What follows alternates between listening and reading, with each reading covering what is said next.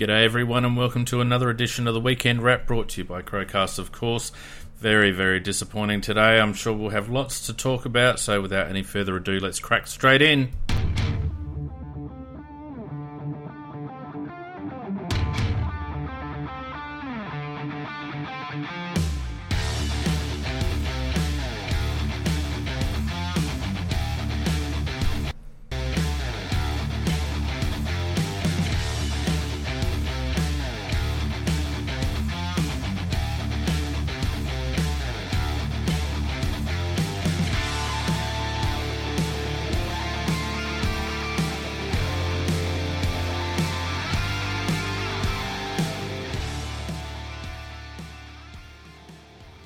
G'day, everyone, and welcome to another edition of the Wrap Show, brought to you by Crowcast, of course. Just myself into the center of the screen. Uh, not a very happy day uh, in Crowland, unfortunately. A very promising start, and then it just all went to shit, basically. So, uh, which is very disappointing. Uh, so, never mind. Uh, we move on, and joining me tonight, as usual, to talk all about it is Macca. How you going, Mac? Very good, thanks, mate. Uh, except for the footy, of course. But you know, we live on. We have to live on. Yeah, we do, but uh, it doesn't mean we have to like it. no, that part's true. Oh goodness me, it was a struggle, wasn't it? It was a real struggle. it was. I think the thing that really hurt was the part that it was a game we could have won, and perhaps even should have won, but we found a way not to win. Yes, indeed. Uh,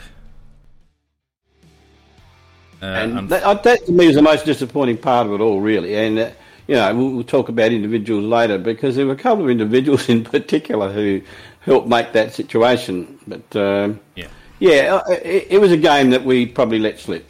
Yeah. Oh, without a doubt. Look, uh, before we move into it, uh, g'day to everyone who's joined us on Discord after the bye round and a bit of a, a misfire with Tuesday Night Live last Tuesday. Um, We'll be back this Tuesday, of course. Um, but uh, yeah, uh, like I said, good day to everyone. Uh, also on YouTube and also anyone who's watching on Twitch as well.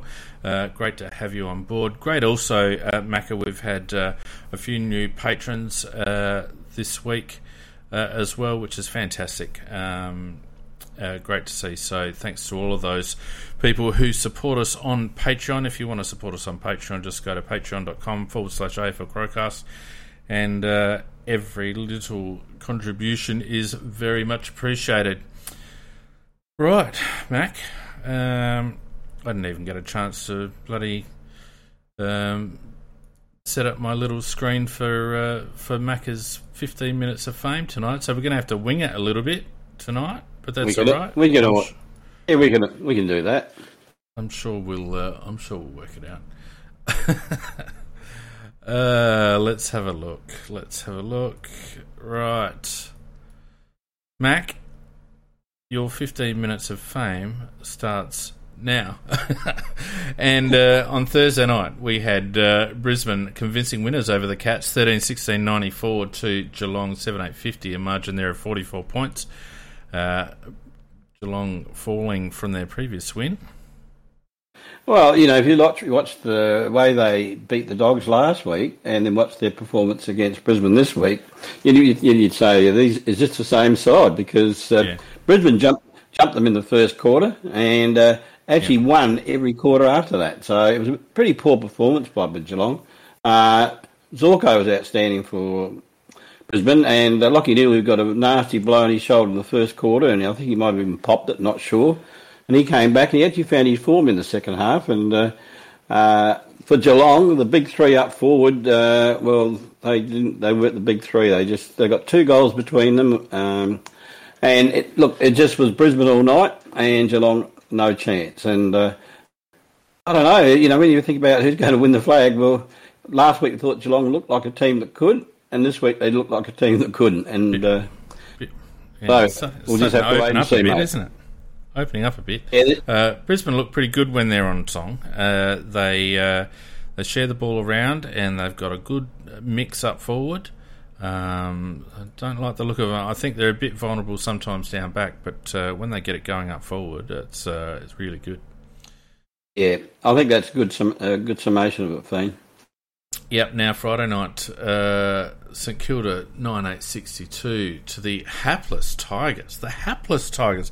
Now we've been waiting for the Tigers just to you know kick it up a gear, Macca, and uh, just you know uh, show us what they're made of. Uh, is this a signal that maybe they're not on song and this isn't their year?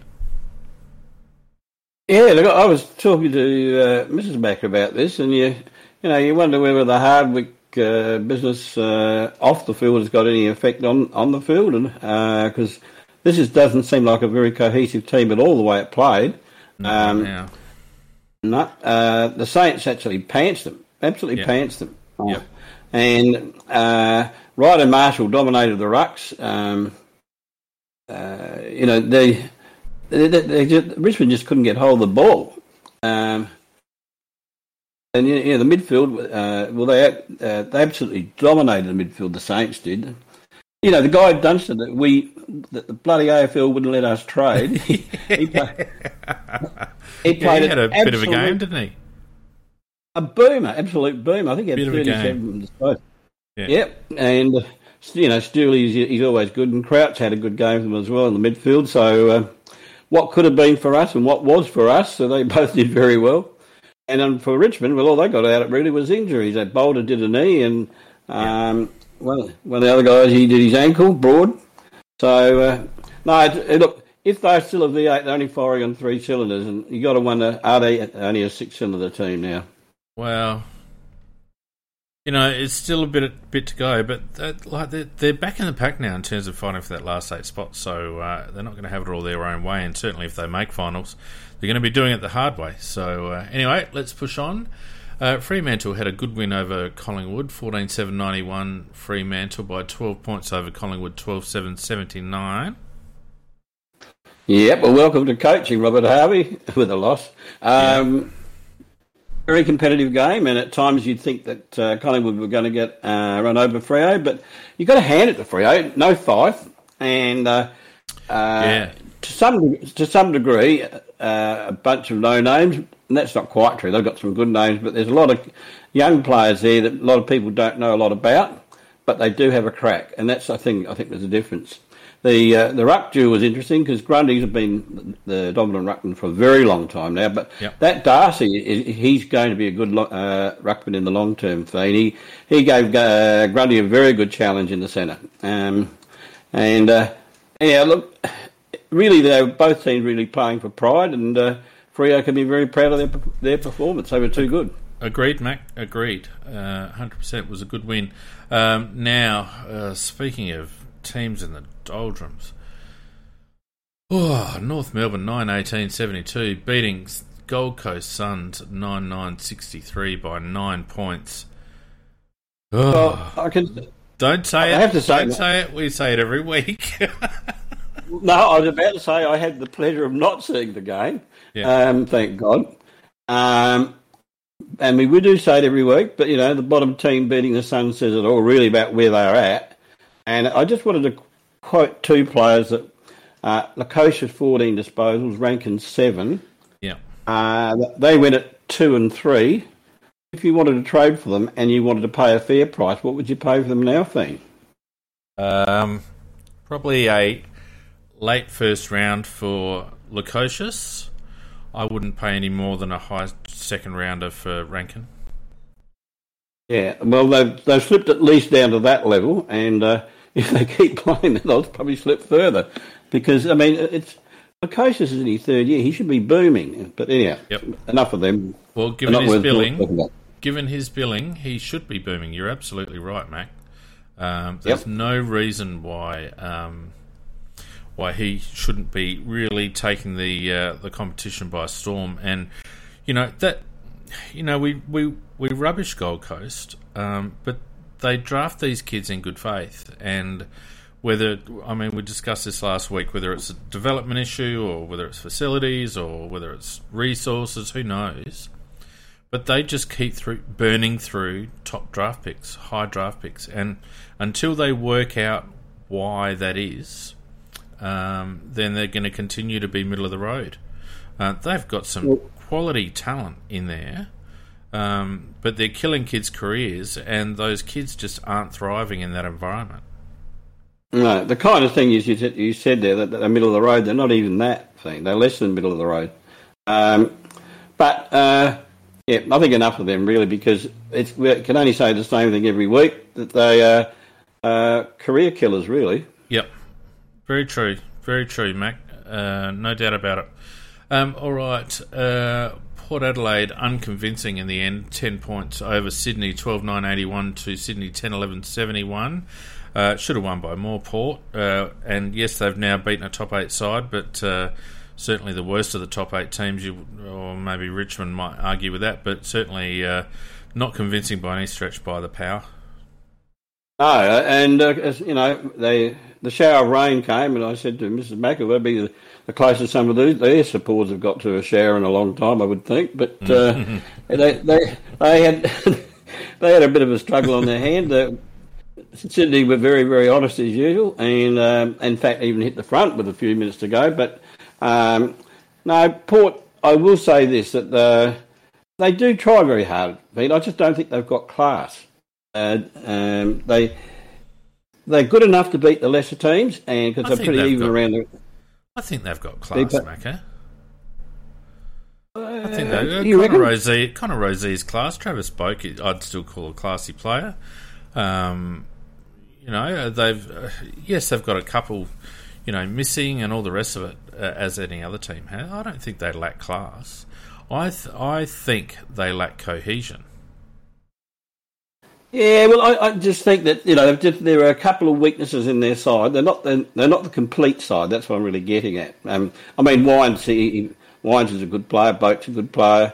Uh, Dixon had probably one of his best games for the year. Um, but uh, yeah, they, they still rely on a few to to do it all. I think. Um, look, I will say this: they do they they will fight on, but I cannot possibly see them winning a flag. I just can't. You know, they've got this thing that they're going to win three flags in five years. If they said three flags in five decades, they might get closer to it.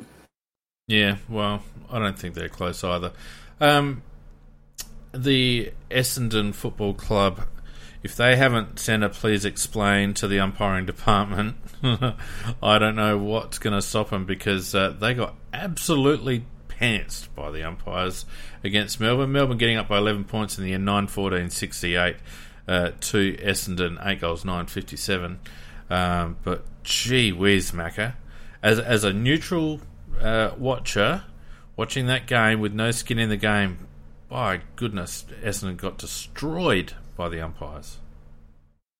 Well, I have to agree with you. Um, I just thought it was just me thinking that um, because uh, you know they've got beaten by eleven points, but I reckon the umpiring decisions were worth far more than that. The, there isn't, and yeah, I mean the crowd went berserk as they went off the, after the game at the umpires, right to the very last second as they disappeared down their rabbit hole. Um, and they, they they were terrible if it was doubtful, it went to uh, Melbourne, and even if it wasn't there, it went to Melbourne. I just thought they've got a, a lousy go. And I do enjoy watching Essendon play because they do play with a lot of flair, a lot of dash, they have a crack. Um, and one thing I do like watching about him is Merrett. Uh, I think he is a beautiful player to watch. 41 disposals, and, and nearly every one of those finds a teammate or sets up an attack or gets them out of trouble. He's just a brilliant player to watch, and uh, yeah. and they've got they've got other good players as well. I just enjoy watching them, and, and uh, it was a pity they didn't win. Yeah, uh, um, you reckon, uh, Mac? Melbourne better or worse with Viney in the side? I thought they were worse with him in the side, quite frankly. Yeah, I, would agree with that. That's why I asked the question. I, I, I thought that he made them look less dynamic in the midfield um, to be honest with you. And that's exactly why you're right, is because um, Petrarca in particular, when he's got in his hand, he's a burst player, and then things happen. Oliver, he's, he's so persistent and he just keeps working and makes things happen. Um, whereas Viney, you know, he gets and he just slows the game down a bit. And uh, Matt, Matt Crouch like. Yes, yeah, yeah, rather like that. That would be yep. a very good example. So I, I would think they were better off without him, actually. Yeah. Um, Miley having a fair old whinge in the bloody chat there. Um, my lead Spreaker should be working, so I don't know whether maybe you've got uh, a slow connection or something. Um, but uh, you can certainly move to YouTube and chat there, or hop into Discord and oh, you're in Discord. Um, but uh, yeah, if the problems persist, uh, send me a DM afterwards. We might be able to chat about it. Um, now, Mac, Hawthorn doing us a bit of a favour. Giants look to be all over that early, but uh, Hawthorn in the end by 18 points, 13 12 90 to 11 6 72. Yeah, we talk about problems with the Gold Coast, and I think GWS are a little bit the same in the sense they've got. I, I really don't think that their coaches gets the best out of them. They played very good football in the first quarter, and it really looked like how how far it was going to be for the game. But after quarter time, uh, GWS did not uh, increase their efforts at all. They sort of just stayed at the same plateau, mm. and Hawthorn lifted dramatically. Mm. And all of a sudden, it was a competition uh, with Hawthorn wrestling uh, their ascendancy, and GWS really didn't fight back very well. To That's something I didn't like about them at all. Um, Agreed. You know, uh, Hawthorn, they've got a couple of good players coming through, young players. One that really stood out for me was Will Day, who's a South Australian boy. Mm. Um, he, he, was very good for Hawthorn. We'd love to get him back for us. And they also, their first round draft pick made his uh, debut, Denver Grainger Barras. We haven't got any double barrel names, have we? Uh, made his debut. Don't think so. No, I don't think we have. They made made his debut, and he showed that he'll be up to it. And um, look, over, overall, um, Paul Turnover Seedsman. Be pardon? Paul Turnover Seedsman. Is that a name? Uh, we'll come that one soon. uh, um, you, are a bit of a sniper with Seedsman. um, but with Hawthorn, no, look, I, I don't know. I, I, they're, they're not that great a side, but look, they won the game, and uh, GWS had a lot on the line. They had a position in the eight waiting for them, just waiting for them. Yeah. Yet they still couldn't do it. Couldn't yeah. do it. Yeah, and that's the point, Mac. The fact that the Giants had it, had it all to play for, all to play for. Uh, Richmond gave them an opening. Uh, Sydney gave them an opening, and they snuffed it. Absolutely snuffed yeah. it. They did. Um, you know, in fact, Richmond are very lucky with Essendon and uh, the Giants both losing on the weekend. Um, now, uh, Western Bulldogs convincingly over uh, West Coast uh, by 55 points in the end, 13 20 98. Could have been a lot more. 6 7 43 uh, to West Coast. Um, I didn't see the game, but it sounds like uh, one that West Coast just might want to throw away. Well, West Coast aren't that good, Pete, and uh, I have to be honest and say I had one bet on the football for the weekend, and I backed the Dogs because uh, I thought they will be they will be far too good for, for uh, West Coast. I didn't have the courage to go. Uh, I thought at one stage of going over the ten goal mark, which had a very nice payout on it, but I didn't have the courage. I just settled for the win because I knew that would happen. I was that yeah. that positive because I don't think West Coast have got that much fighting resistance in them when in and they and they're not going to play any particular role in the finals, even if they are in the finals. They're not going to they're, they're going not going to win it. No. Yeah, agreed, Mac. I agree with that. It's uh, average average at the moment. Uh, going on here, we've got some music going. Uh, average at the moment by um, West Coast. They just don't look like it at all. Um, no, and I, I, feel like I feel like they're um, uh, how can I put this? I feel like that they're having trouble getting up for for games that they don't necessarily. It's not that they don't need to win them, but I don't know. It just must be very uh, frustrating uh, to coach them at the moment. I don't think they fire against the big boys at all. And the big boys, uh, when you have a look at their record, I'm not sure that they've beaten a good side this year either. They may have, but uh, they've failed very badly against some of them. Yeah, true. All right, let's uh, have a look at the ladder quickly. Um, uh, so we have uh, top eight. We have Melbourne now uh, on 48 points, uh, Western Bulldogs on 44, both teams clear. Brisbane and Ports, uh, along with Geelong, uh, on 40 points. Brisbane have poured in the four, Geelong just outside with inferior percentage. Uh, the Swans hanging in there on 32 points with the Eagles, neither looking convincing as we mentioned. Richmond looking even less convincing at the moment on 28 points. Uh, then we have outside of the eight, we also have Fremantle on 28 points, just sneaking up. Just sneaking up. What? Uh, Fremantle? Wouldn't it, well, you know, nobody rates them, and uh, I'm one of those people that never rated them. Yeah. Uh, wouldn't it be ironical if they ended up in the eight? It would be quite ironic. Um, uh, the Giants on 26 points, Essendon and St Kilda on 24 points. Carlton now above Adelaide on 20 points. Adelaide also on 20 points. Collingwood on 16 points with the Suns and Hawthorn and North Melbourne now on 10 points. So we're only a game out of pick two, Mac. So today was an excellent result for us. Uh, an excellent result for us because uh, Collingwood, the Suns, and the Hawks keep winning, and uh, we'll be down there for pick two, and just maybe we might be able to do something with young Mister Horne.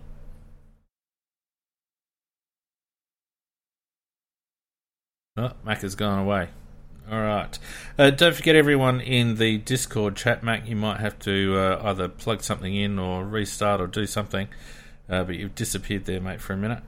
Um, but uh, don't forget, anyone in the Discord chat, if you want to have your say uh, about today's game or anything else that we're talking about, um, then please just get in the live studio audience there. We have 14 in there, which is fantastic. Um, and uh, all you need to do is click on the little hand icon at the bottom of the screen, and when I see it, I'll bring you in and you can have a chat. Mac, are you back? Right. Mackie, you might have to. Uh, I don't know what you're doing there, but you might have to get out and come back in. All right. Uh, so while we just wait for Macca, why don't we just tee up the Adelaide game because it was a bit of a schmozzle, the Adelaide game, I've got to admit. Um, very disappointing in the end after a very promising start. Uh, Adelaide 10 goals 13 73 going down by 10 points in the end. Uh, too little too late from the crows. Uh, and carlton getting up over the line 12 11 83 10 points there.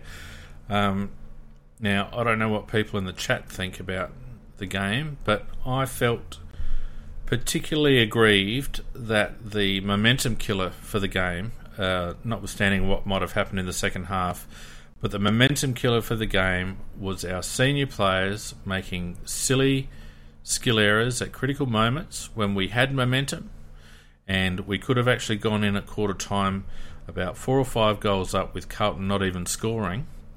Uh, and as it turned out, uh, that was not the way it ended up at quarter time. Carlton went in with a little bit of a uh, little bit of momentum, and uh, as a consequence, uh, they were able to get up over the line in the end. So.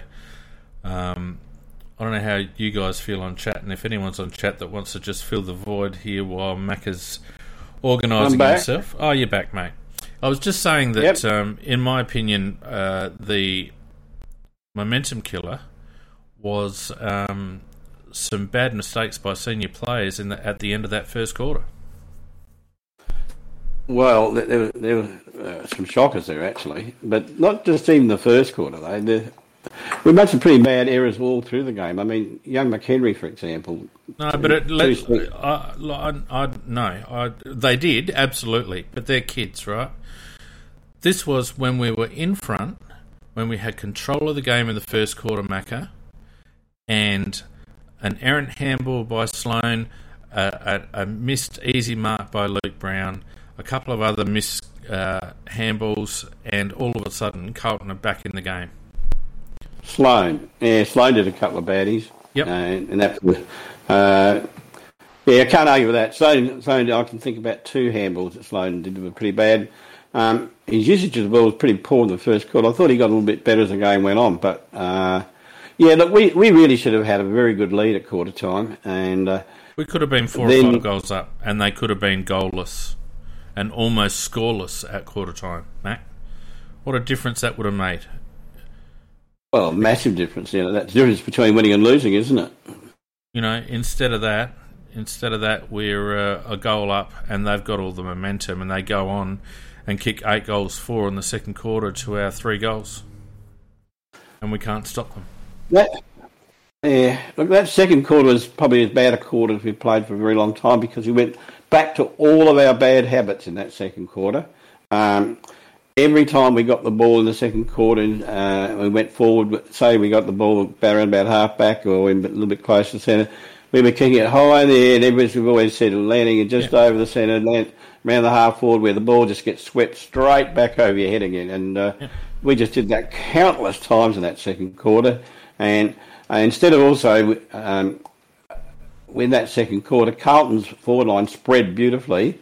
Yep. Whereas when we look at when we went forward, there's a clump. So, You know, just every bad thing I can think of that we do wrong, we did in that second quarter. Yeah, it was a uncoordinated mess, and our midfield stopped running, and our half forward line stopped defending, and they just kept bouncing it out, bouncing it out, and we just gave them the corridor time and time and time again. And you know, Geordie Butts had a bit of a shocker, but I tell you what, Harry McKay and a few others got it on a plate in that second quarter. And when you've got when you've got uh, an opposition midfield running the ball like they were, without much pressure, you got no hope as a defender. No, I don't hold anything against Geordie Butts for those uh, Harry McKay positions because that ball was being delivered to him on a plate because there was no yep. pressure on the people delivering the ball. Um, so you know, I think Butts, he, Butts, whoever you put there, they're not, not going to stop that. No. Um, now, just speaking of which, let's have a look at player lineups because, of course, that's what we do to start off this discussion. Um, Mac, what do you think of selection? Um, it wasn't horrible. It wasn't horrible. Um, Pardon me. It was. It was about what I expected they would do. Well, I thought they made an error. I, I every time we've gone in with one tall in defence, we've lost. And again, we hung Geordie Butts out. We had no alternatives with Geordie Butts. You know, uh, we had no one really that we could swing back on McKay. Um, I thought um, Murray should have been retained. Um, actually, I actually, oh, yeah. I never. That, yeah, I didn't think about that. That probably was a weakness. Yep. Yeah, but and as I said in the game day chat, there's two, two the knock on effect of that is that it actually kills Tom Doedee's output. It takes away his weapon, right? Um, you know, and the thing with Murray is, you know, he's unfashionable and, uh, you know, he's a bit hot and cold. He's also a, a, a, new player into the system. But he'll give you a bit of effort and he's not bad overhead. And, you know, if we'd had Murray in that, in that side, what else could we have done apart from actually changing it up on, on McKay? We could have also swung Murray forward to give Thilthorpe a bit of a chop out because he was getting destroyed by um, a very good defender in Liam Jones. And sending Murray down there and giving Riley a bit of a break might have just broken it up a little bit, but we had absolutely no flexibility with our side um, because we went in with one key position defender. And I, I'll say it until I'm blue in the face. You just cannot go in at the moment the way our, our side's made up. You cannot go in with Jake Kelly and Tom Doedee having to be nullifying defenders. Well, that's a very good point. Actually, I hadn't really thought about it deeply as you have there because um, when you made the point about uh, it affects Tom Doedee's game, and it did. It did. It, it, instead of him floating across as an interceptor, he's having to mind a man all the time. So it's an excellent point you raised there, Fiend, and I, I have to concede that you're right. The other thing, too, is that uh, I also thought that during the game they made a very, very big mistake in leaving Thilthorpe to be crucified by Jones all game. I, I would have actually brought Thilthorpe up onto a wing. And I think they would have. Do you know? Do you know what, Mac? I, I, don't disagree with you, and I think at times I think they try to chuck him into the ruck, but I reckon um, Liam Jones had one job, and that was to keep, teach the kid a lesson. And I don't, I don't think they would have cared where Riley played. And see, this is my point if you moved Riley out to a wing and replaced him with a Nick Murray, then all of a sudden Carlton have got to make a decision. does Liam Jones stay back on the tall or does he follow Riley Thilthorpe? But because we couldn't actually push Riley out without going smaller in defense in our forward fifty, it wouldn't have made any difference to Carlton if they put if we pushed Riley up. They, they would have just pushed Liam Jones up. I don't think they would have put him out onto the wing though, Fiend, because that's very foreign territory for him. Uh, so I know I think if we actually moved a small up there forward and uh, put uh, Riley onto the wing, and then had the smalls running around and spreading wide, it would have. Uh, I think it would have worked for us, and it certainly didn't work the way we were doing it. Because certainly worth a try. You're absolutely right. Because Jones, that, that Jones, that's one of the biggest pantsing I've seen a forward get. Jones is a very good player and a oh. strong oh. overhead mark, and, and he and really tell, very he uh, with, very underrated, but also the the right build for for Riley. Riley, someone's got to get into Riley's brain and say set, and tell him to start attacking the ball in the air. He's great at ground level. He, another amazing pickup. I think it was in the third quarter, right off his shoelaces. It was just ridiculous. Um, but in the air, he's feeling for the body and he's trying to actually um, body work. And what he needs to do is just get it in front of his opponent and use his reach. Um, he's not doing that at the moment. He's, he's uh, lacking a little bit in confidence in that regard. Um, and someone needs to get into his head and just say, "Look, mate, just attack the ball." Um, yeah, but, uh, that's a very good point because he, he was actually also trying to stand there bodying him at times too. Now, because yes. that, that Jones is just so good, just just leaning into with his chest and just then taking the mark behind him. Uh, no, look, he, he had look, Thilthorpe's only uh, played about I don't know what seven or eight oh, games. So yeah, yeah, yeah. I'm not I'm not having a crack at Riley. He's got to learn. Um, they, we're just talking about observations. Um, yeah, and and, and look, it, it, that's probably the worst pantsing he's going to get, and yeah. uh, uh, look, and he will learn from that. I'm sure he'll learn from it. Yeah. Uh, so uh, I would expect him probably to expect to play a good game. Yeah, but you know, yep. it would. It's probably it's probably a good thing overall. We lost the game, and it's a very probably a good thing overall for Thilthorpe that he had such a, bit of a hiding because. Uh, I think, you know, like from the point of view of winning games, I don't, I don't think we're going to win many more games, Fiend. I've gone through that, and I can only see us winning possibly well, another two. Let's talk about that and, later. Uh, yeah, um, so, but um, the, the loss is not that. What I'm really saying, the loss, while it hurts because of the way we could have won and, and didn't, in the end, I mean, look at the big overall picture, it isn't that, that massive. Oh no no no! I, I agree, and the good thing from Riley's point of view is that he that he fought on. You know, he he played a bit in the ruck uh, later in the game. He got up the ground a bit. Um, you know, he kept putting himself in the frame. He didn't drop his bundle, and he showed a bit of annoyance and aggression. And uh, I just think, as I said, I just think someone needs to get into his head and just uh, get him running at the football when it's coming in high. It's not helped though, Mac by the continued terrible form of Shane McAdam. Um, I, th- I think Shane McAdam has been gifted games over the last month. Um, I don't think he's shown anything um, for a long time in this side. And yes, we haven't had a lot of um, alternatives, um, but uh, young Lockie Gollant had another good game in the SANFL. Um, and uh, I would be almost thinking maybe uh, we need to not so much reward Gollant for a good start to his career in the SANFL, but punish Shane McAdam for just continually not being up to scratch. Yeah, the other thing too, which is uh, says a lot. Uh, you know, I thought young Rowe was probably the best of the smalls, um, and uh, you know um, that McAdam has been.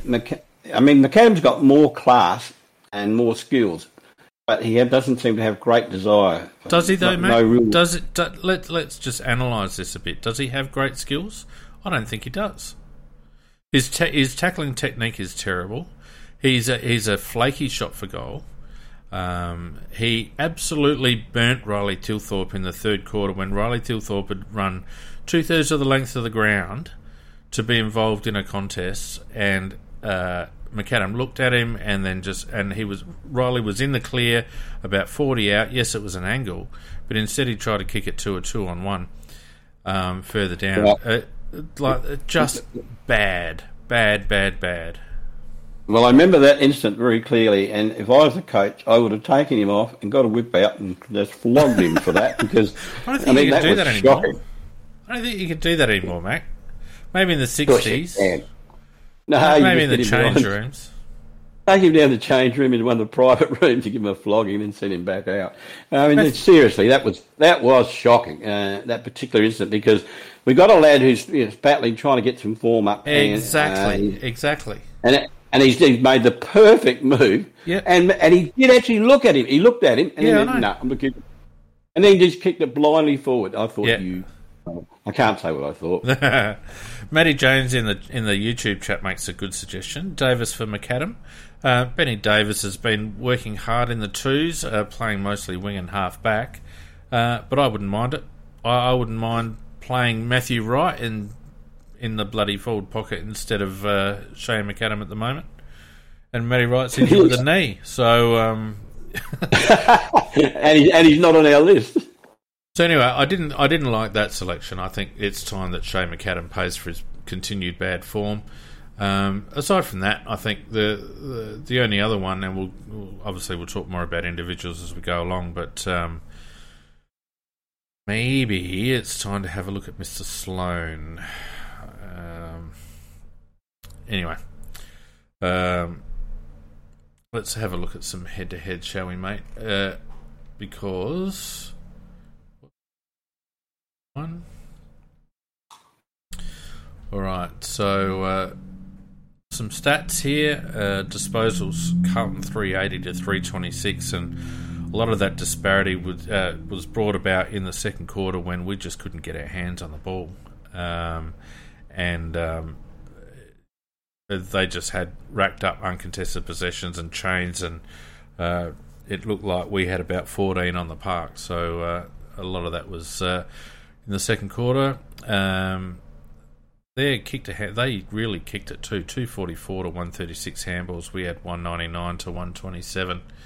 Um, kicked a handball. Um, they The are kicking. tell- uh, I'm going to say that the marks ratio tells a very interesting story too. That and the way that the game was played by uh, the different way between the two teams. Oh, they they pretty much kicked it all day.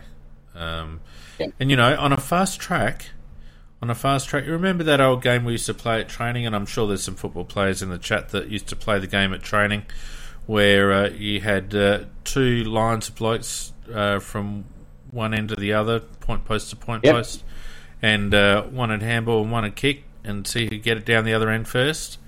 And every Mhm. time, if you're clean enough with your uh, foot skills, the the kicking you win every time. And on a on a quick deck, um, with you know reasonable skills, Carlton aren't the most skilled team, but uh, when they were running to support the way they were today, uh, they just moved the ball a lot quicker, and we just chased and chased and chased after quarter time. Yeah, well, in that second quarter, though, you know, it's an interesting thing. You do a couple of good bits of play, and it uh, just engenders belief in the other players. And you know, players who ordinarily may not have been as good at passing the ball, they just didn't miss. They were they were passing the ball beautifully. Yeah. Uh, inside 50 is relatively even, 54 to 51 Carlton's away. Disposal efficiency also fairly even, um, just in the low, low to mid 70s there.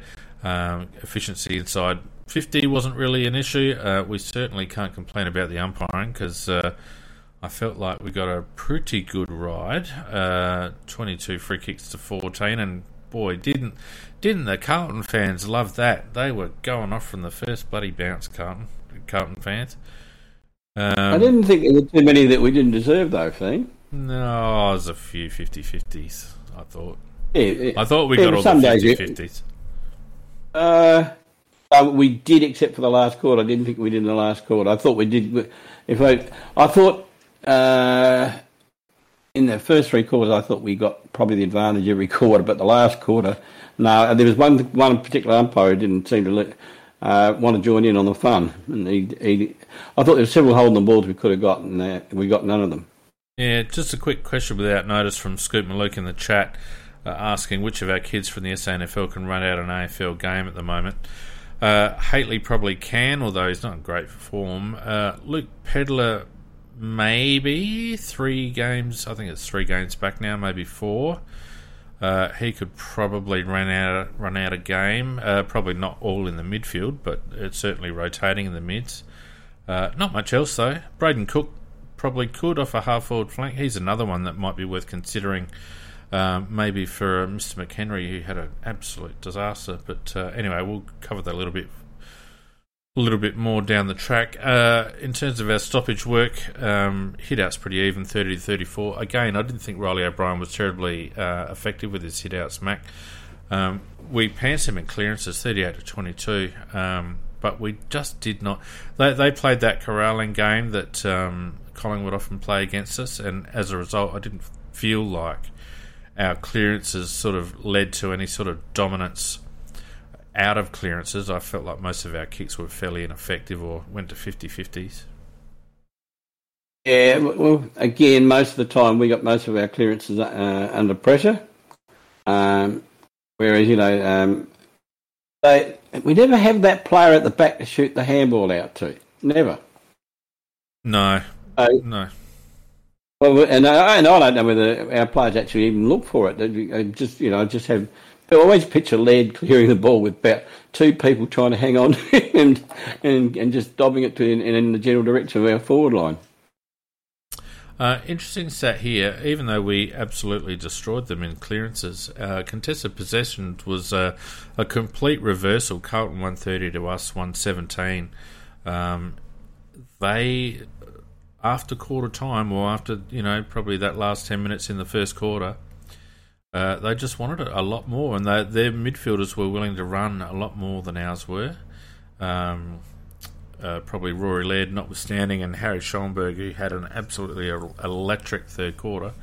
Um, uncontested positions 251 to 202. Uh, certainly, uh, we've talked about that already in terms of their uh, ability to keep the ball off us.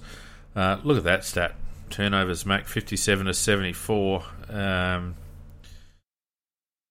Oh, that bothers me and the usual suspects there. Marks, again, as you said before, 128 to 83, Mac. Yeah, that was that was the thing that really stuck out to me. That that they so, so they, they seem to manage to find a chess so easily. We found it so hard to do so. But I think one of the answers to that is because their forward line did I thought they played their, their, their forward line played extremely well. They played all wide of each other, which really meant they always had space to lead into. And when you've got that, it makes it a lot easier. Whereas we sit still too many in a clump. We get too many. But like, Macca, yeah, I'll, say, Macca, I'll say this to you again, and I, I'm not being condescending. But that what you saw was the difference between a team that was willing to run and spread and move the ball quickly versus a team that was pretty much going up and down the line. We didn't yeah, get a lot of spread. Exactly. And that's what you get. It's not the forward 50's fault because we've seen when our midfield are working well and we've got good cohesion on transition and we're spreading the ball, we're moving the ball quickly into our forward 50, our forwards are able to get separation. And, uh, you know, there's more one on one contests, right?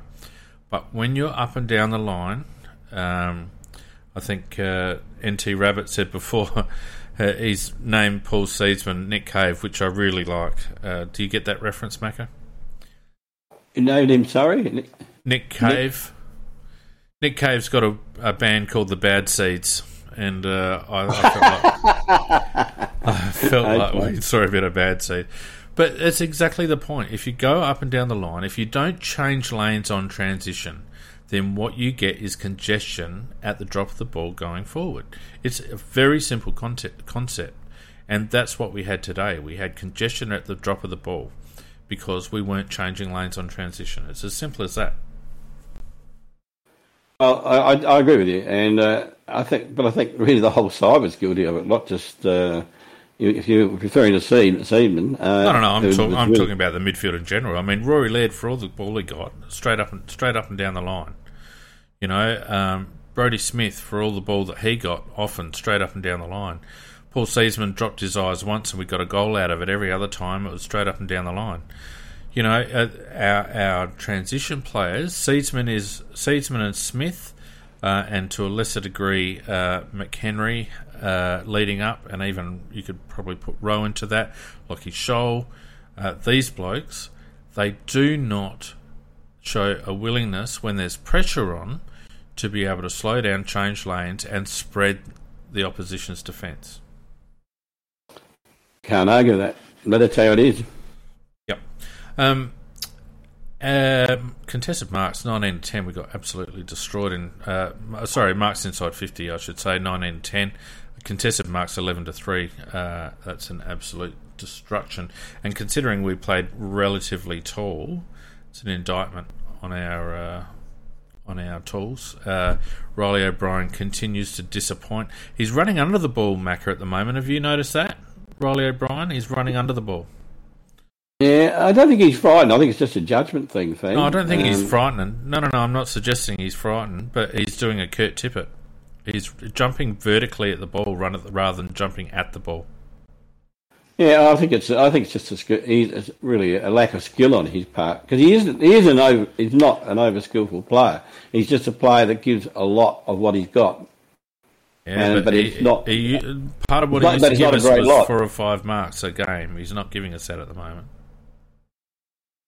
No, well, that's fair enough. Uh, um, he's one of many, though. Oh yeah, no, no, no. He's, he's no orphan. That's that's for sure. Oh, you uh, know, you, you talk about him though. And one that really worries me is Sloane. You know, he's got how long has he got to go in his contract? Another two well, years. Well, he injured a finger, and we'll get to that in a minute. But uh, I agree with you. He was uh, he was woeful. Um. So yeah, um, that's really the uh, that's really the head to head. As as I mentioned, Mac, um, terribly disappointing by some players who uh, have been in the system for a long time uh, to to kill that momentum in that first quarter and just give Carlton a little bit of belief because the way I, I, saw it, Carlton were very afraid to lose that game. They came into that into the match afraid of another shellacking in the media, afraid of what was going to happen to their club if they lost, and they were they were very hesitant in that first fifteen to twenty minutes, and then they got a bit of a uh, they got a bit of a sniff, and uh, you know unfortunately away they went. We know that footy's a, a, a momentum game, and even though we were able to wrest momentum back at various stages, um, you know we, we left too little, too late. Well, that's true, but we also helped create that momentum as well. You know, like that that uh, uh, bashing somebody in the back well after the ball is gone in the 50 metre and a goal. But those types of things, um, and you know who I'm talking about. Um, yep. That that was that's the type of thing which is a, it's a team killer. That type of thing. Hmm. Yeah, it is. Uh, Ned in the YouTube chat asked any positives today, Phoenix. There were a few, absolutely. Um, but this is a game we should have won, uh, particularly from the position we found ourselves in at the 15 minute mark of the first quarter. Um, and we've given a couple of, let's not forget, this is a couple of times now we've given away good early starts. You know, let's think about the Hawthorn game where we absolutely pantsed them and ended up losing. So uh, it's a problem. Uh, it's a problem. And on a fast deck like uh, Marvel, you know, two, three goals up is not enough. Um, early early days in, in a game, and uh, it certainly wasn't enough today. No, right, um, sorry. All I've got to say is that uh, you know, as mentioned in the chat, we uh, we've lost many a game by one bad quarter, like playing three reasonable quarters and one rotten quarter, and our second quarter normally it's normally been our third quarter, but yeah. uh, our second quarter today that's that's as bad as we've played. Oh, absolutely, one hundred percent. All right, uh, let's have a look at some individuals, shall we? And don't forget, uh, everyone in the chat, if you want to have uh, your say, uh, give us your take. Uh, we might be talking crap. There's probably a good chance that we are, Mac. Um, there's 14 yeah, people we, in the we, audience ready to tell us, so uh, don't be afraid. Stick your hand up, gentlemen and ladies, and no, have, have your say. we'd love to hear from you. All right. Don't worry. They'll probably tell us some crap too, though, Pete. No, we we love our we love our audience, Macca. Oh, I do. I, I really do. Takes all the pressure off of us. all right. I mean, um, where's 1990? I can't see him. The, he's not in the chat tonight. No, and, he, he, was uh, certainly in the chat during the game. He might be in the uh, live search chat. I'm not sure, but I haven't seen him. Um, can't see PJ, PJ Crow. No, so uh, it's up. To, we need some new blood. We we need to blood. The, we need to play the kids tonight, Mac. We do. We, we, yeah, look, we're looking for inexperienced players that have. Uh, oh, there's 1990. 1990s there. He's there. Yeah, he's there. He's, anyway, he's a good lad. He'll, he'll, he'll trot up here. He'll trot up here. Now, all right. Oh, and here he is. So let's get him on before we get into the individuals, um, because he's always worthwhile having a chat with. 1990, welcome aboard. How you going, mate? Good, thanks, Phoenix. How you going? How you going, Macca? Uh, good to hear, uh, good to have you on board, mate. It's always good to hear you because uh, it takes the pressure off of us. And if, usually you do normally do a very good job, but if you get it wrong, they'll you know, they'll say you're talking crap to you. it's a bit like a lecturer, uh, a bit like a lecturer um, talking for an hour and a half. Eventually, you get a bit tired. You need the students to stand up and say something. exactly, mate. Um, yes, I actually went to the game today um, in Docklands, so I was quite excited today. It was my first time I've actually gone to a game in Melbourne since I moved here last year, um, out for a Crows game anyway. So that was good. Um, I think going into the game, I was sort of thinking we'd be a bit 50-50 as to whether we'd win. Um, but like like you said, not too fussed if we lost, given um, where we're sort of heading in the back half of this season in terms of probably looking for looking at the draft at this point in time. Um, I think I was I sort of left the game pondering not to overreact. Um, I think we played pretty poorly and yet still only lost by two goals. Um, and there was a whole host of players at halftime that were, you know, on four or five touches and were nowhere near it.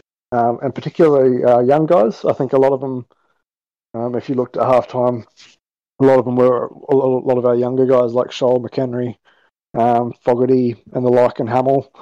Um, you know, some and Schoenberg, Schoenberg as well. He had a quite a good third quarter, but I think when the game was there to be won in that first half, a lot of those guys went missing. Yeah, yeah, you're uh, right about that because I had a look at half time and I reckon there was probably about eight or nine of the youngsters only had about four or five possessions. I got to say yeah, though, so, I got to say though, who were they playing through the midfield? because uh, I didn't see a lot of Berry in the midfield. I didn't see a lot of Schoenberg in the midfield uh, until yeah, it was uh, Lad. It was Lad, Lad Keys and um, and Sloane. They were playing absolutely 90 percent of the time. Every time you watched from above, it was it was those three. that were in there, and you know we did pretty well. You look at the stats for the clearances, um, stoppages, and um, center breaks. You actually look at those stats, and we were actually pretty going pretty well. I think um, it was on the outside that we got killed, um, yep. which which has been happening all season long, mm-hmm. um, particularly just with oppositions running curry and overlap um, from the halfback flank to, to the wing. We we just don't seem to have. I'm not quite sure what it is exactly. Whether it's because you can talk about speed, speed and class on the outside to to get the ball and deliver it to your forward fifty, but you also need it to defend. So I think the teams that are cutting us on, on, on the reverse, it's almost it's almost a I don't know if it's a tactical thing or if it's a it's a players not willing to to run to those 45 degrees in corral. Um, well, I think I've seen it happen time and time again this season. And I think it's something. If we're going into next year, that's probably got to be the key thing we have to focus on. That's a very good point you raise there because um, I don't think we do have. They either haven't got the stamina or they haven't got the pace because they don't get into that play, that position where they can't uh, cut across and, and cut through. Um, and, can, we don't have the ability to, to corral them. I actually made that point uh, when I was watching the game um, that they just, just, they can seem to to corral us, but we can't corral them. You only had to watch it as you as we were going for, forward and versus them. It was chalk and cheese. Um, with we, we would sort of slow up towards that half forward flank, and they'd already have numbers behind, um, ready to defend and take in a high ball. Whereas the other way, they were able to run the run the ball and kick to kick to that um, player that they would have open about 20, 30 meters, 30, 40 meters out um, in front of goal. Um, and you know, Carlton's not a, not a very good team, but um, we've seen that happen continuously um, over the season, and I think yeah, that's that's probably got to be something we've got to look at. I think Uh, look, look, terrific I don't- point you made there, mate. I, I don't. I don't think it's pace so much. A lot of people in the in the chat are saying pace, and yes, we're not the quickest team going around. But the problem is that when the ball is rebounded out of defence quickly, um, you're always going to be on the back foot. You're always going to be. You're always going to be chasing, and you're going to be made to look slow. When we're able to pressure out of our forward fifty, and when we're able to put pressure on, you know, when the opposition's got the ball, uh, that transition is slower and we are able to corral. And I, I would suggest that any team that is not providing forward 50 pressure uh, and allowing the ball to bounce out as quickly as we did today for long periods of time, you're going to be made to look slow, in my opinion. Yeah, so I don't know if it's personnel or if it's um, or if it's coaching or tactics. I think it's probably a combination of the of the two. Um, but going into the rest of the season and, and next year, that's going to be probably two parts. Something we have to focus on tactically, but also look for personnel that can can help us in that aspect. Um, I know watching watching the reserves, Brayden Cook, someone to look at. Um, as as someone that could come in and do that kind of thing. But I think the the other thing I sort of noticed was that going forward, we we seemed to lack a little bit of um, control of the ball once we got to half forward, um, and then able to take that ball and kick it long, uh, kick it inside forward to our forwards like Thilthorpe, Fogarty, and Walker. Um, I think. What am I trying to say here? Effectively, if we got the ball on the wing, we had our long kickers like Seed and um, and Smith, they would tend to bomb it long um, to a pack. Whereas I think we need we need to be looking at those 45s uh, to someone 60, 70 metres out who can then pass up. Couldn't agree with you more, mate. Hundred percent. Wow. So I d- yeah, I don't know. I don't know who's who's who's out there for us for half forward. Typically, we've gone to Lynch um, in the last decade, but it's someone we need to look at.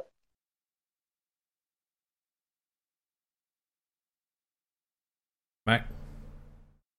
Well, um, I, I really haven't got much more to add to that. I think 1990's done a very good job with his summary.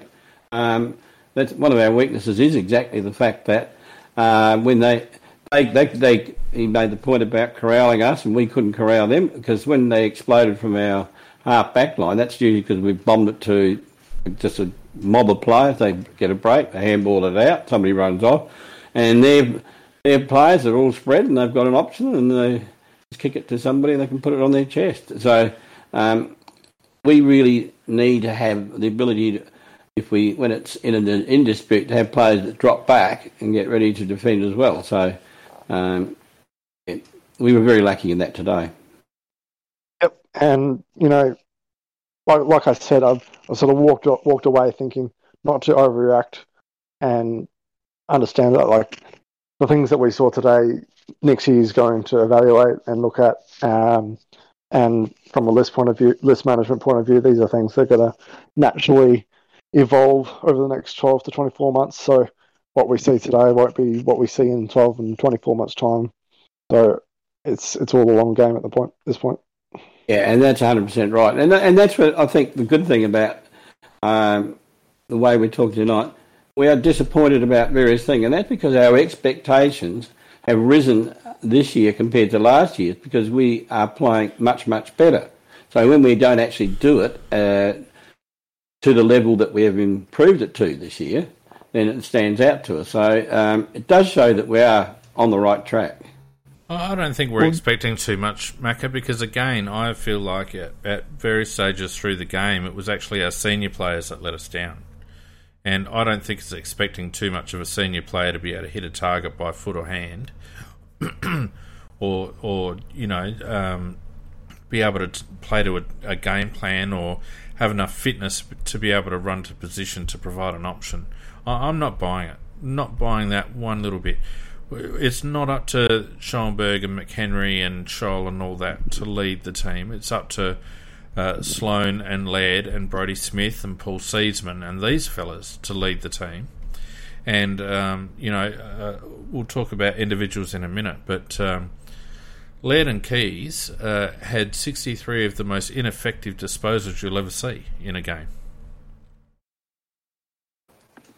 Well, those, those, I was going to say those two are going to continuously get 60 touches a game for the next 12 months. Um, bank it in the book. Um, oh yeah, I'm not, I'm not, worried about that. No, I'm, I'm, I'm, not. I'm not, I'm not saying that's that's not going to happen. I'm not, or, or that's a bad thing, but that's the reality, and we've we've got to have players around them um, con- complementing the fact that they can get the ball. Because you look at our list, and we just don't really have have those midfielders available um, who are going to be any better. I'll put it to you, mate, as we wind this little bit up. I'll, I'll put it to you um, that we've been on this Crowcast since 2015 lamenting the same players going missing in, at key moments in big games. Um, it's happened over and over again, and to my mind, um, you know, a lot of a lot of these blokes have been good servants for the club, but to my mind, until they become either um, uh, uh, not key players anymore, but peripheral players, or until they're moved on, or, or until they're retired, um, we are going to continue to see the senior players in this side make mistakes at key points because they are not good under pressure. They have never been good under pressure, and we've got a a, a history of games that we could trot out to anyone who disagrees that will show you that this senior group are no good under real pressure. I don't, don't disagree. Um, we've seen it. For, like, look at our record since 2015, um, when we sort of had when we've when we've had this period with this senior group essentially. Yep. How many times have we actually played finals? Yep, that's exactly right. What twice is it? Well, it's not that much. Twice out of seven or eight seasons. Yep, it's probably about right.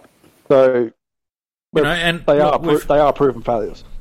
We we have had challenges during that during that period, and, and let's not forget uh, periods during 2017. We were unstoppable, we were unbeatable, and we had almost the the perfect um, final series um, in 2017.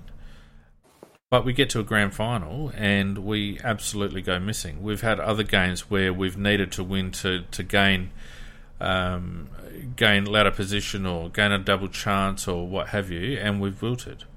Uh, and I'm not trying to be unfair to these fellas, but this this is uh, this is fact based analysis.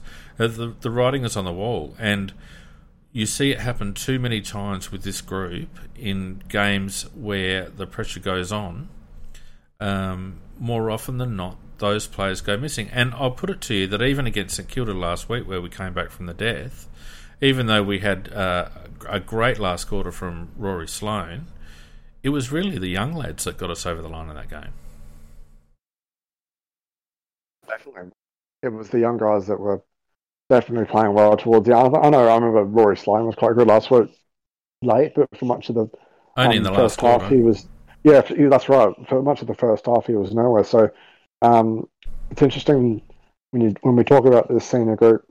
I think you're right. We're we're not truly ever going to move on and upwards until we replace them. And I I, I think we're close.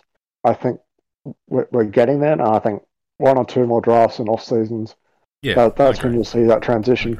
Um, and when we're talking about um, 2017, I wouldn't tend to agree that we were unbeatable. I think yeah. we were still showed flakiness throughout the season, and you yeah. only have to think of that game down in Tasmania where we. Oh um, yeah. When when they kicked ten goals to nothing, um, in the first first quarter, um, so it was there was that was always there with that gr- that group. Now a lot of that group has moved on.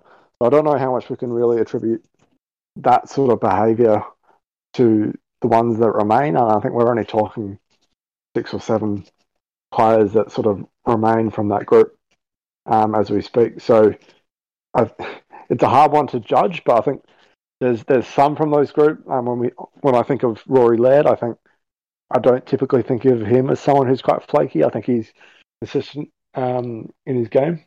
Um, so someone like Rory Sloane, I, I, do think is a bit a bit um, could be attributed to the past. Um, Taylor Walker, Um, he's he's sort of one that's sort of keeping us in it at the moment, really. Um, Well, more more if we Dot didn't- Sir makes a really good point in the chat. If if Tex isn't leading the Coleman this year, uh, we're probably second bottom. oh, definitely. Anyway, let's move on. 1990, Yeah. fabulous to have you on as usual, and uh, we'll uh, well done, mate. we'll just get the what is Oh. it the the umbrella hook out and hook you back into the audience. Oh, have a good week, guys. Yeah, I'm off to the snow. Good on you, Well mate. done, mate. I feel like I'm in the snow, snow already. Uh, and we've got uh, Rabbit here that wants to have a chat too. Uh, come on board, Rabbit. Always look forward to uh, your views. How you going, mate? Oh, not too bad, fellas. How are you? Pretty good. Very good, mate. Looking forward to hear what you got to tell us. So I've I've got a question to put to you. Uh, I'm a player. I was dominant in the SANFL in my under 18s. Grew into my body early, so I was much bigger than all the other 18 and 17 years old around. Darcy I Fogarty. in the early teens. Yeah, Darcy Fogarty. How I've turned into a tweener. Am I Darcy Fogarty or am I James Sellar? Yeah. Uh, why not both? Why not both, Rabbit? Well, that's kind of my point because if you go and look at their stats, granted they played in slightly different eras, but they're pretty comparable. It does. Yeah, was um, disappointing today after a good start. Well, It wasn't really much of a good start, though, was it? I mean, he did his party trick. I mean, it's nice that he can kick straight set shots from anywhere in a league full of, as I've said elsewhere, a league full of half-wits who want to kick around the body from straight out in front. but that's his only trick. I mean, his two goals today, he got a really soft free kick, and then he was standing on his own as Carlton's defence all sort of looked at each other, saying, "Where did he go?" Yeah. Well, he doesn't. He doesn't seem to understand the basic thing that a, a forward stands in front of their backman instead of behind him. He doesn't lead. He doesn't take contested marks. He's not winning one on ones. He doesn't crumb. Doesn't run up the ground. Why? Why is he still in the side? Probably because we haven't got anybody to replace him. Oh, probably options. Honestly. I, I, honestly, I at this stage, I'd get rid of him and put him and McAdam, who is awful, out, and bring in Cook and Gollant. But for two mediums, give some more space for Thilthorpe to work in. Uh, are we trying to shore up a uh, trade value, maybe? Oh, no, we've just bloody re signed him, haven't we? That's not Yeah, going to happen, did. Rabbit. We just bloody re signed him. Oh, dearie I- me. Look, I've But said for a long no, time. it's- I've said for a long time, Rabbit, that I think that Fogarty has been um, uh, mishandled um, and probably struggles um, with uh, Tex's longevity. But in the current configuration, he's got it's the best opportunity he has had to function in our forward line. It's the best um, lineup we've had forward forward of centre for him to be able to, to eke out two or three goals a game, get up the ground, impose his presence, take a couple of marks, be that link player when it's his turn, and he's just not doing any of it. I'm not sure Walker's even the problem anymore because you look at what Walker does. He's got. He was never really a tall key forward. He was never a marker. He's always on the lead, but he's full of party tricks. Lots of little things he can do, like his field kicking, both feet, and the snaps. I don't think Fogarty can do that. I, I just think Fogarty is the wrong size for the way he plays. It's quite possible you're right, mate. Mac, what do you reckon? Well, he's a disappointment because he. I think he's got the ability to be a lot, lot better than he is, but he just doesn't play it right. Um, he, or he seems to be satisfied just to be behind his player or only level with his player instead of wanting to be in front all the time. Um, that's, that's the part I just don't understand about him. That you know, um, Rabbit made the point about Walker moving around. He, he goes here, there, everywhere, and um, you know, Fogg doesn't do that. Fogg's just happy to stand there, and he just look. I, I think he could be a very good player, but he just doesn't run around enough, He's only had three touches for the game, Mako. which It's is not pathetic. enough. It's not enough. Two of those touches were the goals that he got in the first quarter. That's right. And there was another incident. It was in the last quarter when Carlton finally started getting on top. I didn't see who it was, but uh, Jared Healy started giving it to a Crows forward who just stood there and let his defender run up the ground. I think Carlton got a goal out of it, and I just thought to myself, it had to be Fogarty on the cabin. I think Yeah. it was. Yeah. It was. No. It's uh, I mean, even even Thilthorpe, he he had a shocker of a game. Granted, he got smashed by Jones, but in the last quarter, he threw himself around and he got he had that turnover kick inside, which I hated. But he got up and he turned around and he got that kick to was it Walker or I can't remember who it was, but you know, he got himself Yeah, into the game yeah. somehow. yeah, Fogarty never does it. Yeah. No, uh, couldn't agree with you more, matey. Uh, it's uh, a worry. Uh, is it the answer? It's uh, it's starting to look like a big fat no, really. And like you said, there's a couple of blokes in the twos now that are just starting to squeak along. Uh, Lachie Gollant has impressed me. Um, and Brayden Cook's now really starting to just uh, look like he's ready to take a step. Um, so uh, I, I'd rather give them a look than and than look at the non-efforts of Shane McAdam and Darcy Fogarty at the moment. Yes, so would I. All right, mate. Thanks very much as always for your input. Uh, I'll shuffle you back into the crowd. Um, and Yeah, thank uh, Alright, Rabbit. thanks, guys. You guys locked down at the moment, Rabbit? Uh, no, I'm in Adelaide, so I'm not Oh, locked down right. at all. Ah, very good. You're in the uh, the best place in the world. Very good. Exactly. All right. If anyone else wants to uh, have a chat, uh, go right ahead. We'll just have a look at a couple of key stats. I don't want to dwell too much on uh, individual stats because I think it's uh, pretty much superfluous, Macca, because. Uh, like I said, uh, I mean, Rory Laird had a good game. He got a lot of the ball. He, um, you know, at times he was useful. Um, ben Keays got a lot of the ball. I, I thought Ben Keays was relatively ineffective today. Uh, missed a shot that was very gettable. Uh, was Very the- gettable. Was that the third or in the last? I can't remember. Um, that we just Last, needed. Yeah, we just needed it just to keep motoring along back into the game. Um, look, I thought Brodie Smith was okay today. I thought Paul Seedsman was okay today. Both did what they're in the side to do, which is to gain meters. But I actually think those two lads contribute, Macca, to this issue that we've got with forward 50 entries. I really do.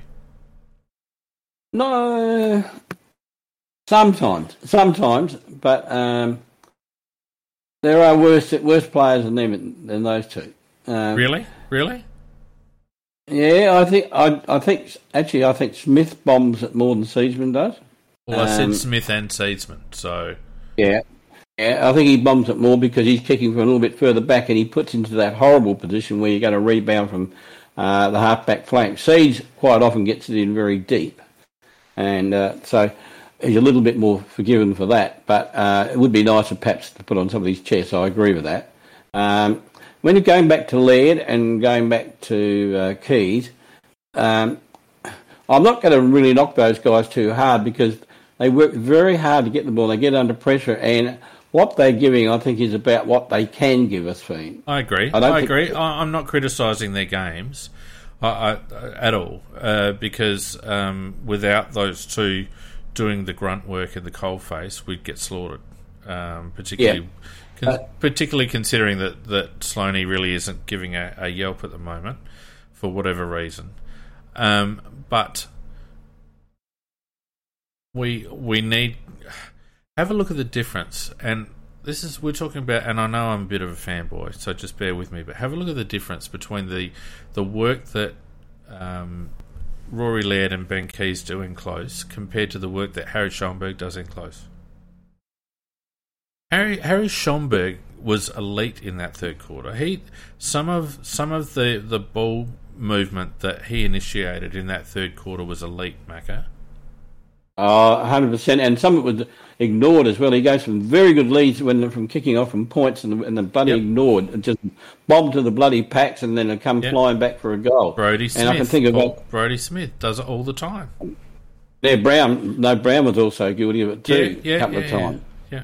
And so, uh, Schoenberg, I think it, I can remember two and maybe three times where it was the, the perfect pass.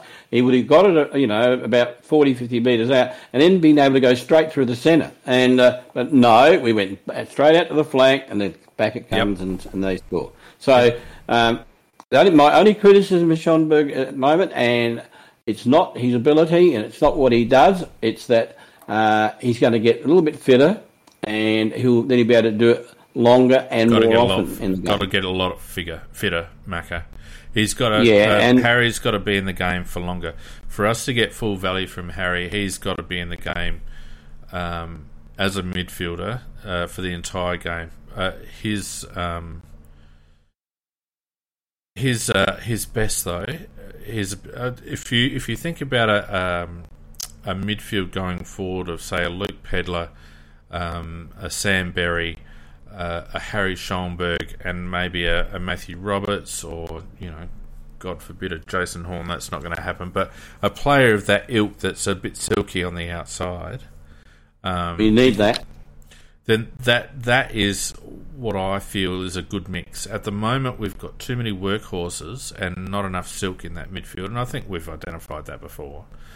Um, yes. You know, so on that basis, you're right you know, Keays and Laird are giving us what Keays and Laird will give us, and um, uh, we shouldn't expect too more of that.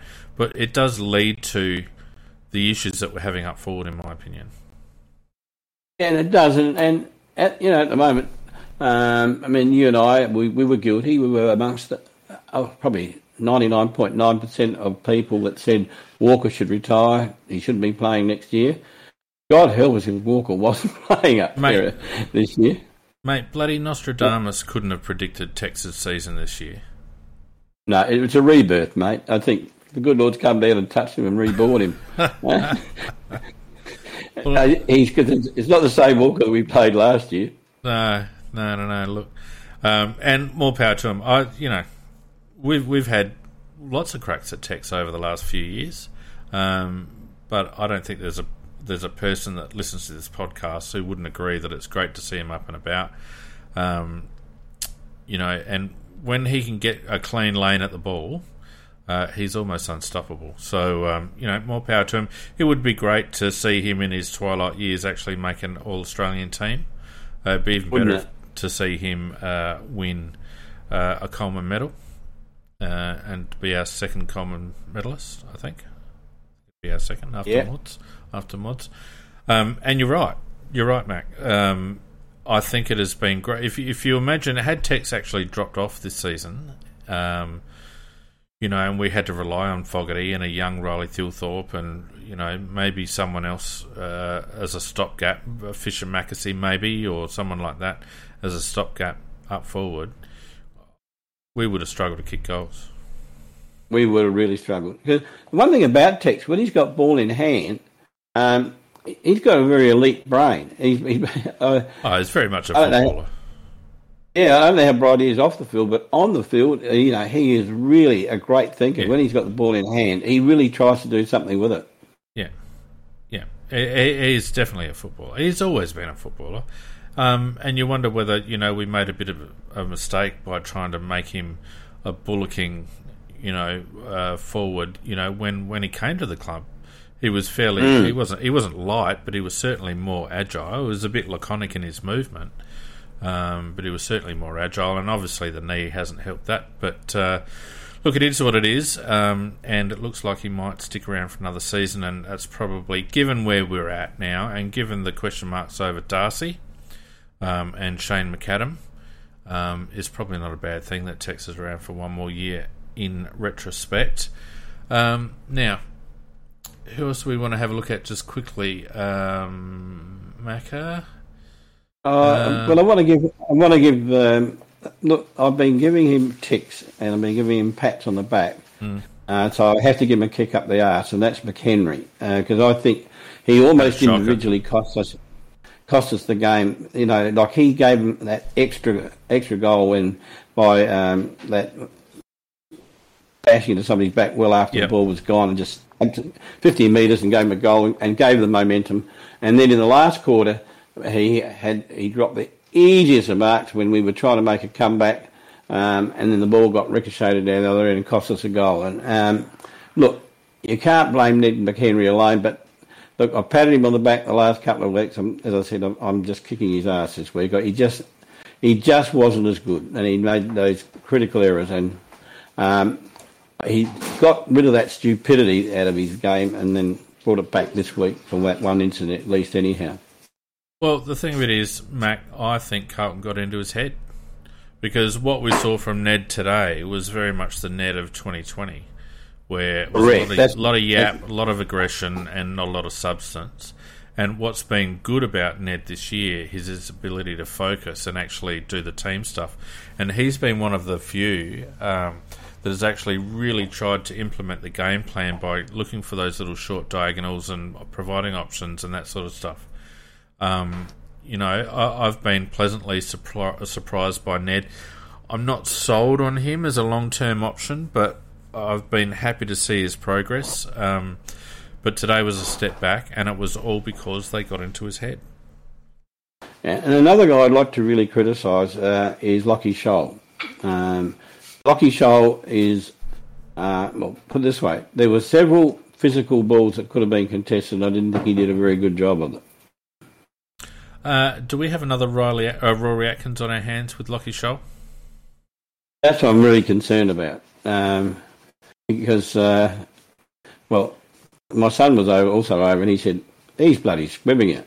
And um, I got to say that there were two or three occasions where he could have actually put his body in, and well, he just made a little passage and let them run through. Mm. Um, not one of Sholl's greatest games.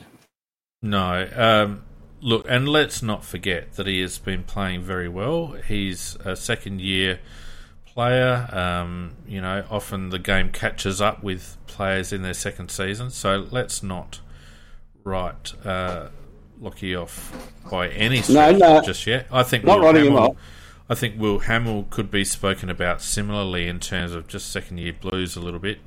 Um, but I think Will shows a little bit of um, promise as well. Um, so I don't think I don't think we're quite ready to uh, put Lachie in the Rory Atkins basket just yet.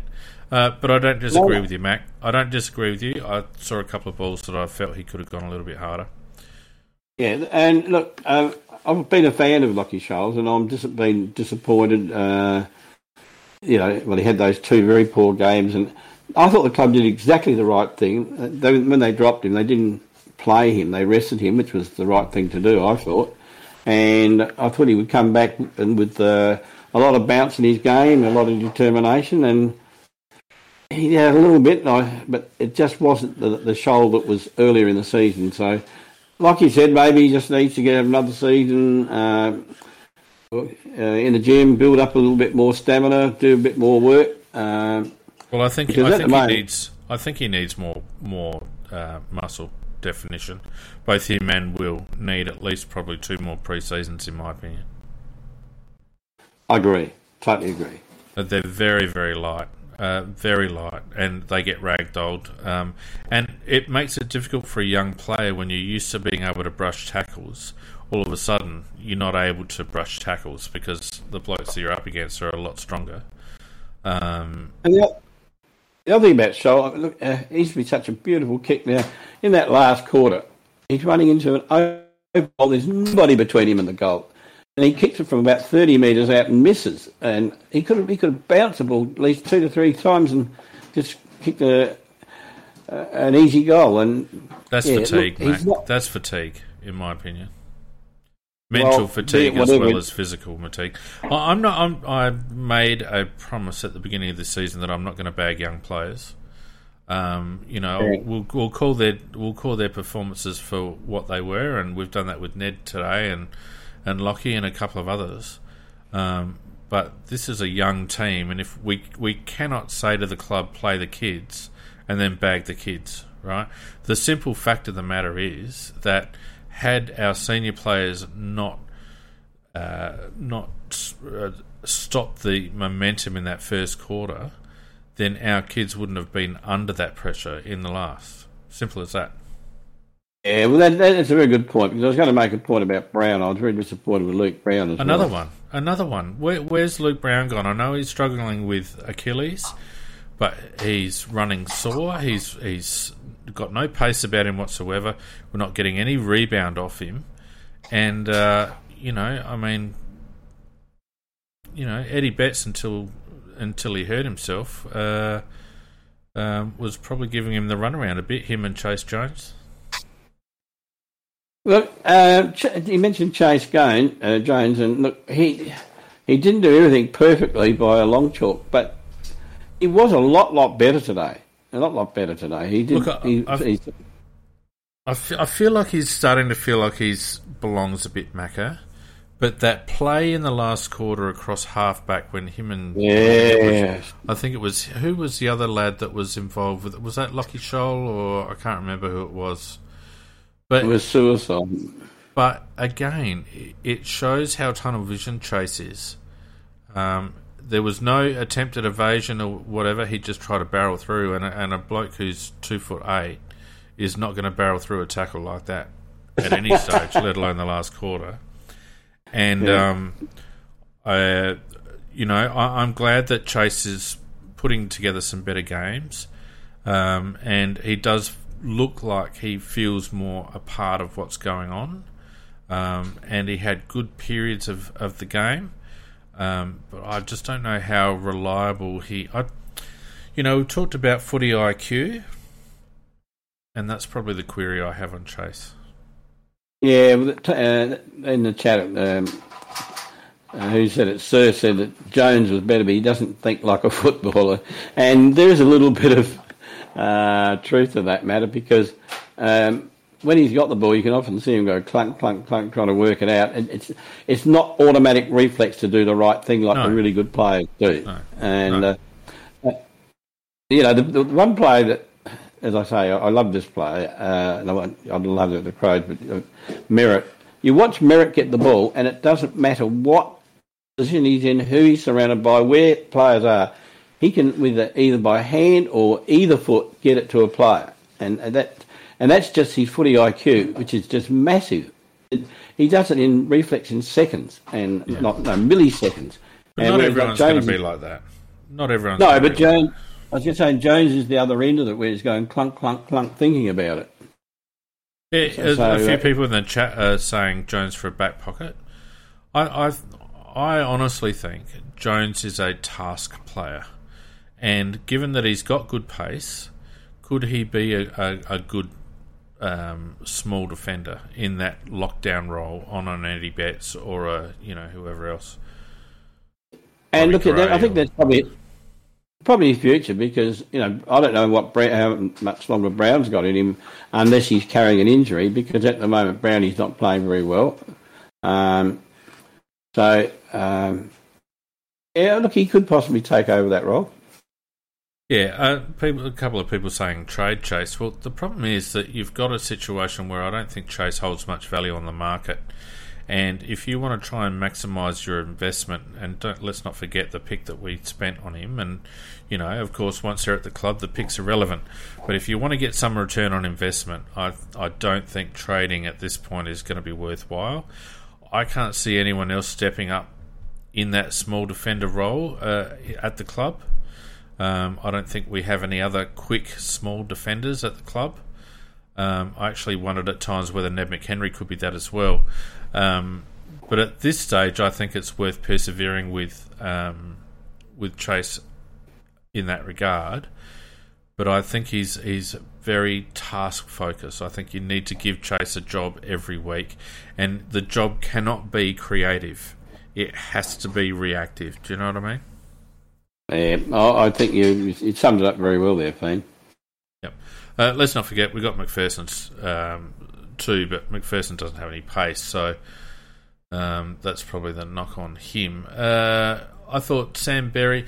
I, I'm just wondering, and, I might actually go back during the week and have a look at the at the at the game again. Um, Sam Berry, when he's a, when he's in the play, um, Mac, he's very impressive, similar to Harry Schoenberg. I just wonder whether they're actually being put in the play enough at the moment? Um, well, he wasn't in the play a lot today. Uh, I, I'm trying to. I can't remember, and other people in the chat will probably be better uh, at me than this, but I, I like him going in the centre because um, I think he, he, you know, he he's hard, he's tough, he, he reacts very quickly. Um, but I don't remember him being in the centre today uh, at all. I'm not saying he wasn't, but I don't remember it. Uh, once or twice. You can remember him being there? Uh, only once or twice. Yeah, because um, I think it was in the second quarter when they kept kicking goals because we were running out of rotations.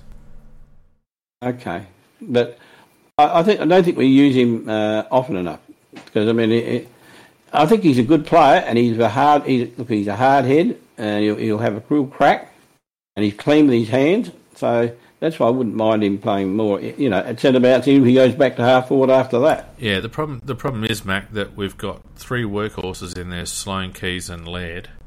You chuck Berry in there as well. Um, it becomes a bit one pace. I, I would like to see uh, Sloane and Berry rotate through that, um, and I'd like to see Harry actually put into the midfield rotations and run off the bench. Um, but um, uh, NT Rabbit saying Berry is a Matt Crouch upgrade. I think he's a different player to Matt Crouch. Um, I, I think he's more dynamic. He hits the ball harder uh, at pace. He's extremely clean below his knees, extremely clean, and it, and his uh, his uh, disposal's improving. So uh, I like Sam. I just wish he could get it get it on, get around it a little bit more. Um, but you know, hopefully that'll come. Um, yeah, as I said, Tommy today didn't have a big day because he was too busy playing nah. lockdown. When when he did get freed up in the last quarter, Mac, uh, he actually was creative, and that's what we need Tom to be. And I think I, I, it's an area that I disagree with um, the selection committee at the moment. The way we're structuring up defensively, I don't like it at all. Yeah, no, you're right on that one. Yep, um, and that's about it, really. Uh, Geordie Butts uh, got a bit of a toweling, but uh, I think only part of that was his problem. And um, you know, um, McKay isn't a bad player. Uh, Jake Kelly gave us the usual Jake Kelly. Um, I don't know.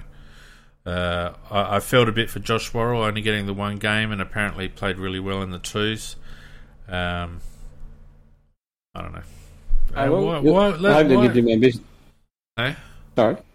No, go on. I just, I was just going to say that. Well, I hope you know he he didn't really perform in his one game in the in the, in the A's, and uh, he couldn't really hold his spot on that game. But um, and I'm pleased to see that he played well in the twos, that, which means that he's got the right sort of stuff to, to, to take it, which means he'll be back again soon. He'll have another crack. Yep, hopefully. Um, I think that's pretty much covered it. Um, so who, so who's next week, mate? So next week, who have we got? We've got um, someone. Let's have a look. Uh, Brisbane. Yeah, Brisbane at home.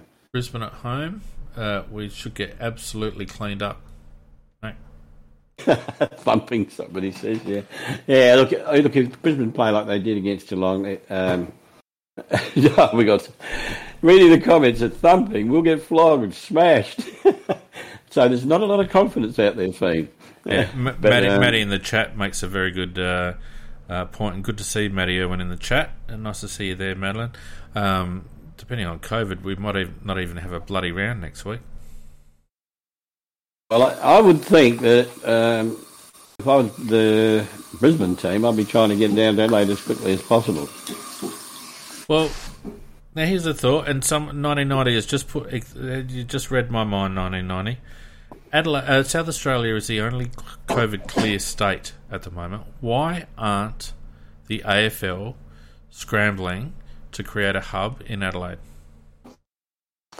Yeah, I, I think as good as she is, uh, Spurrier, I, I, she is, I believe, is the problem in that sense that not having a hub. A hub would mean a lot of dollars for South Australia. It would be very, very good for South Australia. But um, I think that she also thinks that it increases the risk of uh, getting COVID in South Australia, and I know that she's very, very much uh, anti South Australia being a hub. Whereas, I don't know. I think once they've done their mandatory period, um, I can't see why they should be uh, uh, Who, who's any more against being a dangerous. Who's who's against being a hub? Spurrier, Who? Victoria. Spurrier, the, the the health officer. Ah, right. Okay. Yeah, and uh, the government has never gone against her. So, um, uh, or they sort of have in, in the way of letting teams come in and fly in, fly out. But uh, yeah, she's she's anti the hubs, the hubs. Yeah, well, I don't, I don't like it. Like you said, I don't think there's anything wrong with a team coming in, doing their quarantine, living in a bubble, and um, playing games, even if you want to play them without crowds. For goodness' sake. Um, Exactly. Bloody hell! If if if Formula One can go around the world conducting races with you know whatever the entourage is in that sport, um, and they can do it in a bubble situation uh, to countries that uh, you know have COVID cases, we should be able to sort something out in Australia, surely. Well, you know, as you say, we're the only COVID-free state at the moment, and uh, if I was uh, Adelaide and uh, if I was uh, the premier, I would be uh, approaching the AFL and saying that uh, um, bring your teams over here to uh, South Australia, and we'll be your hub. Well, you know, um, I don't think we're in, I don't think we're closed borders to Victoria at the moment. So I think there's a Victoria South Australia thing, but Victoria certainly have cases. I tell you what, if I was if, if I was the VFL, I'd be looking very strongly at uh, getting out of Dodge. Anyway, we'll see how that pans out over the next uh, few days because uh, it doesn't look great in Sydney, and it looks like it's just sort of seeping over the uh, over the borders into Queensland, Northern Territory, even WA, and uh, you know, fingers crossed, poor old Victorians that they don't have to go through it again. Um, Well, Sydney's in for a, they're in for a diabolical week. Mean, I mean the graph is just going up skywards, and uh, it's going to take. Well, they've done the, lock, the, the lockdown now for a couple of weeks, but gee, they really probably should have done it earlier. Well, you know, uh, Gladys has taken great delight, Macca, great delight in saying how well she's been doing it, keeping the borders open and all the rest of it. And I've, I call rubbish on all of that. Um, and uh, I think what's actually happening there right now is a consequence of her hubris, don't you think? Hundred percent of her ego. Yep.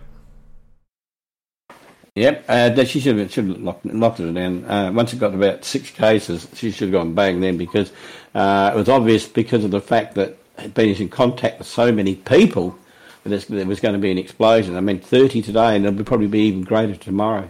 Yep. So, um, yeah, the Gladys does. She deserved it. Uh, well, the standard kick up the arse that I always talk about. Anyhow. Yep. Oh well, time will tell on that one. Let's not get too political.